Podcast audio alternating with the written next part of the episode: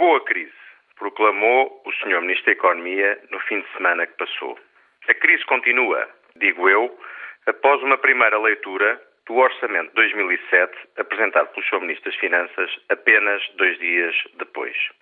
Reconheça-se que a proposta para 2007 é de um orçamento de continuidade e coerente com o Plano de Estabilidade e Crescimento apresentado pelo engenheiro Sócrates em 2005.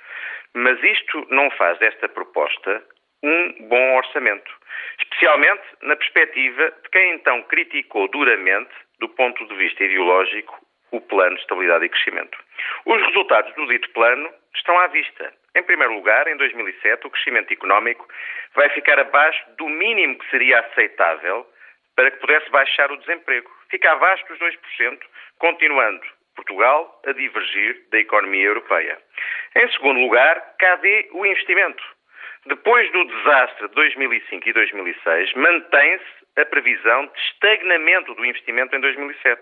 Afinal, quando chegam à economia real os resultados dos grandes anúncios feitos pelo seu Primeiro-Ministro e Ministro da Economia e onde para a confiança dos empresários.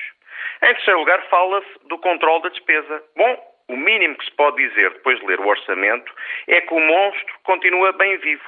É o mínimo que se pode dizer, tendo em atenção que a despesa corrente do Estado, sem juros, cresce quase o dobro da inflação no próximo ano.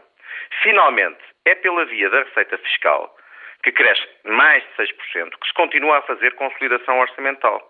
Este é um orçamento socialista e nisso, é preciso dizê-lo, há coerência do governo.